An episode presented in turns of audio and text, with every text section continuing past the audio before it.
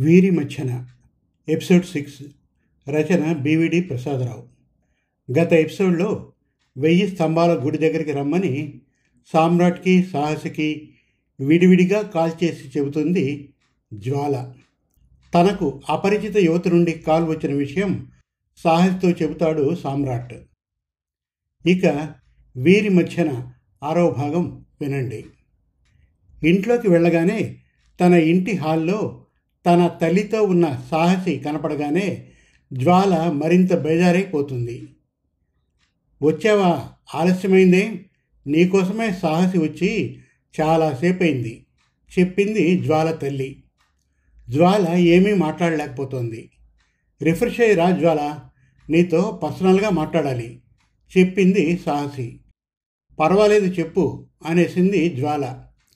డాబా మీదకి పద అంటూనే అటు కదిలింది సాహసి. వెనకే కదిలింది జ్వాల. అప్పుడే మీరు పైన మాట్లాడుకుంటూ ఉండండి. నేను మీకు కాఫీలు కలిపి ఇస్తాను. చెప్పింది జ్వాల తల్లి. జ్వాల ఇంటి డాబా మీద ఎదురెదురుగా నిల్చొని ఉన్నారు సాహసి జ్వాలలు. జ్వాల ఏం మాట్లాడాలి అనకముందే ఈ ఆదివారం వెయ్యి స్తంభాల గుడికి వెళ్ళేది ఫిక్సా? అడిగేసింది సాహసి. జ్వాల తలబడింది. సామ్రాట్ వస్తాడుగా? అంది సాహసి సడన్గా. జ్వాల తల గిర్రుమంది. సాహసిని చూస్తూనే అయోమయంలో పడ్డది జ్వాల. ఏంటా చూపు? మాట్లాడు. గట్టిగానే అంది సాహసి. జ్వాల మాట్లాడలేకపోతోంది. సామ్రాట్ నాతో మాట్లాడాడు. అన్నీ చెప్పాడు. ఏంటి కథ? అంది సాహసి. ఇంకా జ్వాల మాట్లాడలేకపోతోంది. పిచ్చా ఏంటి నీ ఆలోచన? ఏం చేయాలనుకుంటున్నావు? మాట్లాడు. అంది సాహసి విసురుగా. అది అది మరి నీళ్ళు నములుతున్నట్టు మాట్లాడుతోంది జ్వాల. ఏంటి అది? మరి సరిగ్గా చెప్పు. ఏంటి నీ ప్లాన్? అడిగింది సాహసి. సాహసి వెంట వెంటనే వరుస ప్రశ్నలు వేసేస్తుంటే తాళలేకపోతోంది జ్వాల. జ్వాలకి చెమట్లు పడుతున్నాయి. అంతలోనే జ్వాల తల్లి రెండు కాఫీ కప్పులతో అక్కడికి వచ్చింది. ఆ ఇద్దరికీ వాటిని ఇచ్చింది. ఏంటమ్మా? ఏమైంది? అడిగింది సాహసిని జ్వాల తీరును చూస్తూ. అబ్బా ఏమీ లేదాంటి? ఫ్రెండ్స్ ముచ్చట్లు అంతే చెప్పింది సాహసి చిన్నగా నవ్వేస్తూ. అవునా? సర్లేండి అంటూ కిందికి వెళ్ళిపోయింది జ్వాల తల్లి. ఆ గ్యాప్లోనే జ్వాల ఒక ఎలిబిని క్రియేట్ చేసుకుంది. పెద్దల వరకు వెళ్ళకముందే అసలుది చెప్పేసి నీకు మంచిది. అంది సాహసి. అబ్బే ఏమీ లేదు సాహసి జస్ట్ నీకోసమే అంది జ్వాల. నాకోసమా అంది సాహసి ఆశ్చర్యంగా. అవును నువ్వు నా ఫ్రెండ్వి కదా నీకు మంచి జరగాలనే అలా ప్లాన్ చేశాను చెప్పింది జ్వాల. నాకు మంచి జరగాలనా? ఏంటట? అడిగింది సాహసి. అవును మనకి బాయ్స్ అంటే గిట్టదు కదా దాంతో వాళ్ళ స్వభావాలు మనకు తెలియవుగా అందుకే సామ్రాట్ ఎలాంటివాడో అన్నది తేల్చడానికే రిస్క్ అయినా సాహసించాను. అంతా నీకోసమే నీకు మంచి భర్త రావాలనే చెప్పింది జ్వాల. అబ్బో అలా అయితే నాకు నీ ప్లాన్ అంతా ముందే చెప్పొచ్చుగా. ఇంతటి డ్రామా ఎందుకు? నువ్వు తప్పక రావాలి అంటూ దాపరికంతో నన్ను అక్కడికి తోడుకొని పోవడం ఎందుకు? నీ ఉద్దేశం అదే అయితే నేను నీకు సహకరించేదాన్నేమో. మరే? ఇదంతా నా బాగుకే అంటున్న నిన్ను నమ్మకపోతానా? చకచక అంది సాహసి.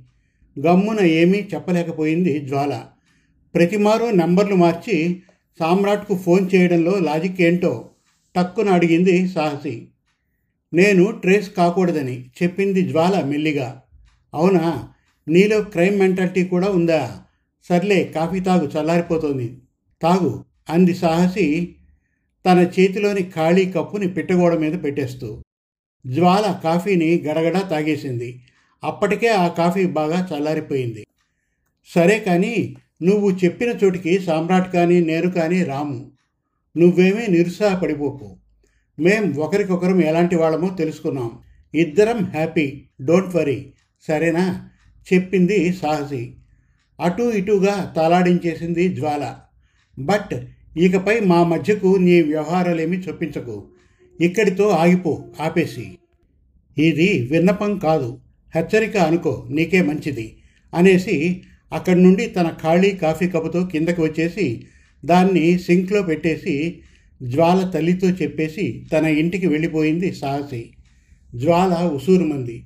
చాలాసేపు డాబా మీదే ఉండిపోయింది. రాత్రి తొమ్మిది దాటింది. సాహసి సామ్రాట్ ప్రతిమారులానే ఫోన్ కాల్లో ఉన్నారు. అవునా? జ్వాలతో ముఖాముఖి అయిపోయావా? ఆమె రియాక్షన్ ఏంటి? అడిగాడు సామ్రాట్ ఆత్రంగా. దాని ముఖం రియాక్షనా బోడా? అడగ్గానే డంగైపోయింది. చెబుతోంది సాహసి. సామ్రాట్ ఫోన్ని తన ఎడమ చెవి వైపు నుండి కుడి చెవి వైపుకు మార్చుకున్నాడు. నేను నిలదీసేసరికి తను మరో కహానీని వినిపించింది. ఎస్కేప్కి యత్నించింది. దానికి నేను మేం మాట్లాడుకున్నాం. మేము నువ్వు చెప్పిన చోటుకు రాము అని చెప్పేశాను. అలాగే మా మధ్యకు రాకు అని కూడా సామాన్యంగానే అయినా సూటిగానే హెచ్చరిక చేశాను. దాంతో జ్వాల తేలుపుట్టిన దొంగ మాదిరి అయింది. చెప్పడం ఆపింది సాహసి. అమ్మయ్య అన్నాడు సామ్రాట్. తర్వాత ఇద్దరూ తమ ముచ్చట్లను మరోవైపుకు మార్చుకొని కొనసాగించుకుంటున్నారు ఉల్లాసంగా. వస్తున్న శని ఆదివారాల్లో నేను నాన్న క్యాంప్కి వెళ్తున్నాం. తొలుత మీ అత్తవారిని కలుస్తాం. నీ వెడ్డింగ్ ఇన్విటేషన్ కార్డు ఇస్తాం. ఆ తర్వాత వాళ్ళు సూచించిన తమ వాళ్ళకి కార్డులు అందిస్తాం.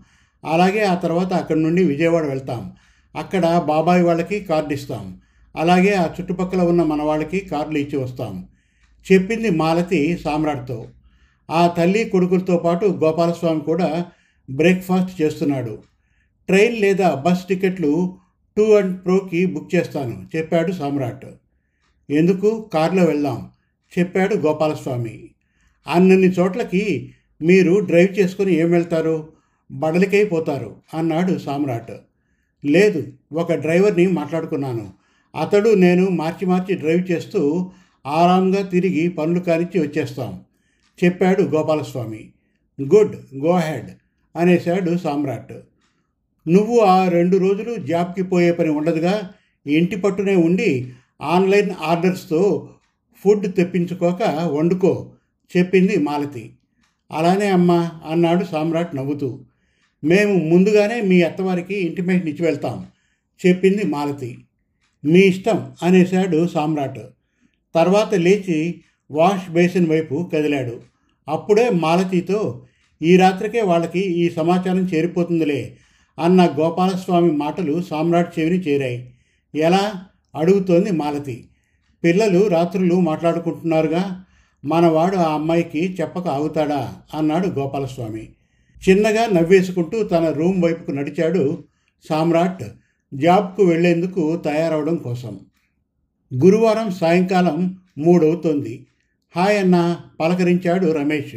క్యాంటీన్కి వెళ్తున్న సామ్రాట్ వెనుదిరిగి చూశాడు. రమేష్ని చూసి ఆగాడు. తను రమేష్ను పలకరించాడు. ఇద్దరూ క్యాంటీన్ చేరి టీలకి ఆర్డర్ చేసి పక్కకు జరిగి మాట్లాడుకుంటున్నారు. నా మ్యారేజ్ డేట్ ఫిక్స్ అయింది చెప్పాడు రమేష్. అవునా? ఎప్పటికి? అడిగాడు సామ్రాట్. వస్తున్న పదహారున తిరుపతి గుడిలో చెప్పాడు రమేష్. అలానా? గుడ్ అన్నాడు సామ్రాట్. టీల సర్వ్కి పిలుపు రావడంతో అటు కదిలారు ఇద్దరు. టీ కప్పులతో ఒక పక్కకు చేరి తిరిగి మాట్లాడుకుంటున్నారు. నీది వస్తున్న ఇరవై తొమ్మిదిన వరంగల్లో కదూ? అన్నాడు రమేష్. ఆ అదే తెల్లారితే ముప్పైన అన్నాడు సామ్రాట్. నీ పెళ్ళికి వరంగల్ రాగలను. పైగా నా కవిత నీ వుడ్ బి ఫ్రెండేగా? తన మూలంగానైనా నేను రావాలి. మరి మీరు మా పెళ్ళికి తిరుపతి రావాలి చెప్పాడు రమేష్ నవ్వేస్తూ. నేనైతే ష్యూర్ చెప్పాడు సామ్రాట్. నిన్ను ఏమీ అనలేను అడగలేను. చూద్దాం. నా కవిత మూలంగా నీ వుడ్ కూడా వస్తుందేమో అన్నాడు రమేష్ నవ్వుతూనే. సామ్రాట్ ఏమీ అనలేదు. ఇద్దరూ టీలు తాగి తిరిగి తమ తమ వర్క్స్కై కదిలారు. రాత్రి తొమ్మిదవుతోంది. సామ్రాట్కి ఫోన్ చేసింది సాహసి. కాల్ కలిపి బోలో హసి అన్నాడు సామ్రాట్ హుషారుగా. నీకో సర్ప్రైజ్ టక్కున అంది సాహసి. వాట్ వాట్ వాట్ అన్నాడు సామ్రాట్ టకటక. నీ కొలీగ్ రమేష్ తన పెళ్ళి విషయమై ఏమైనా మాట్లాడా చెప్పాడా? అడిగింది సాహసి. ఏమంటా? అంటూనే తన పెళ్ళి డేట్ వెన్యూ చెప్పాడు. అలాగే తను మన పెళ్ళికి వరంగల్ వస్తానంటూ నన్ను తన పెళ్ళికి తిరుపతి రమ్మనమని చెప్పాడు. చెప్పాడు సామ్రాట్. నాతోనూ సుమారుగా అలానే కవిత చెప్పింది. తను నన్ను కూడా తిరుపతికి రమ్మని కోరింది. చెప్పింది సాహసి. అలానా? వస్తావా? అడిగాడు సమ్రాట్ కుతూహలంగా. ఇంట్లో అడిగా పెళ్ళివారు బస్సులు రెండు వేస్తున్నారట కవితతో కూడా వెళ్ళి రావచ్చు అన్నారు మా వాళ్ళు. చెప్పింది సాహసి సరదాగా. అవునా రా అయితే నేను ఇటు నుండి వస్తాను చెప్పాడు సామ్రాట్ తృప్తిగా. నువ్వు వస్తానంటే నేను బయలుదేరాలనుకుంటున్నాను చెప్పింది సాహసి ముచ్చటగా. రా నేను వస్తాను చెప్పాడు సామ్రాట్ గమ్మున. అయితే నేను వస్తాను చెప్పేసింది సాహసి వెంటనే. ఇద్దరు తమలో తాము సరదా పడ్డారు. నా అత్తమామలు క్యాంప్లో ఉన్నారుగా. వాళ్ళ ట్రిప్ సాఫీగా సాగుతోందిగా అడిగింది సాహసి. సండే నైట్ బయలుదేరి మండే ఎర్లీ మార్నింగ్కి హైదరాబాద్ వచ్చేస్తారు చెప్పాడు సామ్రాట్. పిమ్మట తమ సంభాషణని ముచ్చటగా కొనసాగించుకుంటున్నారు వాళ్ళిద్దరూ. ఆదివారం డోర్ బెల్ మోగింది. టీవీ చూస్తున్న సామ్రాట్ లేచి వెళ్ళాడు. మెయిన్ డోర్ తెరిచాడు. గుమ్మంలో అమ్మాయి ఎవరు? అడిగాడు సామ్రాట్. నమస్కారం అంది ఆమె. నమస్తే చెప్పేశాడు సామ్రాట్. మెత్తగా నవ్వుతూ నేను సేల్స్ గర్ల్ని మా ప్రోడక్ట్స్ ప్రమోట్కే వచ్చాను చెప్పింది ఆమె. ఇంట్లో లేడీస్ లేరు చెప్పాడు సామ్రాట్. జెంట్స్ ఐటమ్స్ కూడా ఉన్నాయి. మీలాంటి హ్యాండ్సమ్కు నప్పేవి నా దగ్గర చాలా ఉన్నాయి చెప్పింది ఆమె హస్కీగా. లేదు ఇంట్రెస్ట్ లేదు చెప్పాడు సామ్రాట్. ప్లీజ్ నేను టార్గెట్కి రీచ్ అవ్వాలి. సాయపడండి చెప్పింది ఆమె ముచ్చటగా. సామ్రాట్ ఏమీ అనలేదు. అంతలోనే నేను డిగ్రీ చదువుకున్నాను. సరైన అవకాశాలు లేక ఈ ఫీల్డ్లోకి వచ్చాను. హెల్ప్ మీ ప్లీజ్ అందా అమ్మాయి వయ్యారంగా. సామ్రాట్ మెత్తపడ్డాడు. సరే చెప్పండి. ఐ మీన్ చూపండి అన్నాడు. ఎడమ చేతిలోని బ్యాగ్ని కింద పెట్టి కుడి భుజాన ఉన్న బ్యాగ్ని ఎడమ భుజానికి మార్చుకుంటూ నేను తెచ్చిన ప్రోడక్ట్స్ని ఎగ్జిబిట్ చేయాలి. లోనికి రాణిస్తారా? అడిగింది ఆమె చిత్రంగా. ఓహో సరే రండి. అన్నాడు సామ్రాట్ లోనికి కదులుతూ. ఆమె తన బ్యాగ్లతో సామ్రాట్ వెనుక నడిచింది. హాల్లో సింగిల్ సోఫా కుర్చీలో కూర్చొని వచ్చిన ఆమెకు లాంగ్ సోఫా చూపుతూ కూర్చొని చూపండి చెప్పాడు సామ్రాట్. ఆమె అలానే చేస్తుంది. మీ టార్గెట్ ఎంత? అడిగాడు సామ్రాట్. చెప్పింది ఆమె. అది ఒక రోజులోనే పూర్తి చేయాలి చెప్పింది. ఇప్పటికీ ఎంత సమకూర్చుకున్నారు? తిరిగి అడిగాడు సామ్రాట్. మరో పద్దెనిమిది వందల రూపాయలు కూడదీస్తే ఈ రోజుకి సరిపోతుంది చెప్పింది ఆమె. సామ్రాట్ చేతి వాచీలోకి చూసుకున్నాడు. ట్వెల్వ్ దాటుతోంది. సాయంకాలానికి పూర్తి చేసుకోగలరా? అడిగాడు. బ్యాగ్ నుండి తను తెచ్చిన వాటిని తీస్తున్న ఆమె తలెత్తి సామ్రాట్ని చూస్తోంది. ప్రయత్నిస్తున్నాను. చిక్కాలిగా అంది కొంటెగా సామ్రాట్ని చూస్తూ. సరే చూపినవి చాలు అంటూ ఆమె చూపిన వాటిల్లోంచి మూడు ఐటమ్స్ని ఎంపిక చేసుకుని వీటి మొత్తం ఖరీదంతా అడిగాడు సామ్రాట్.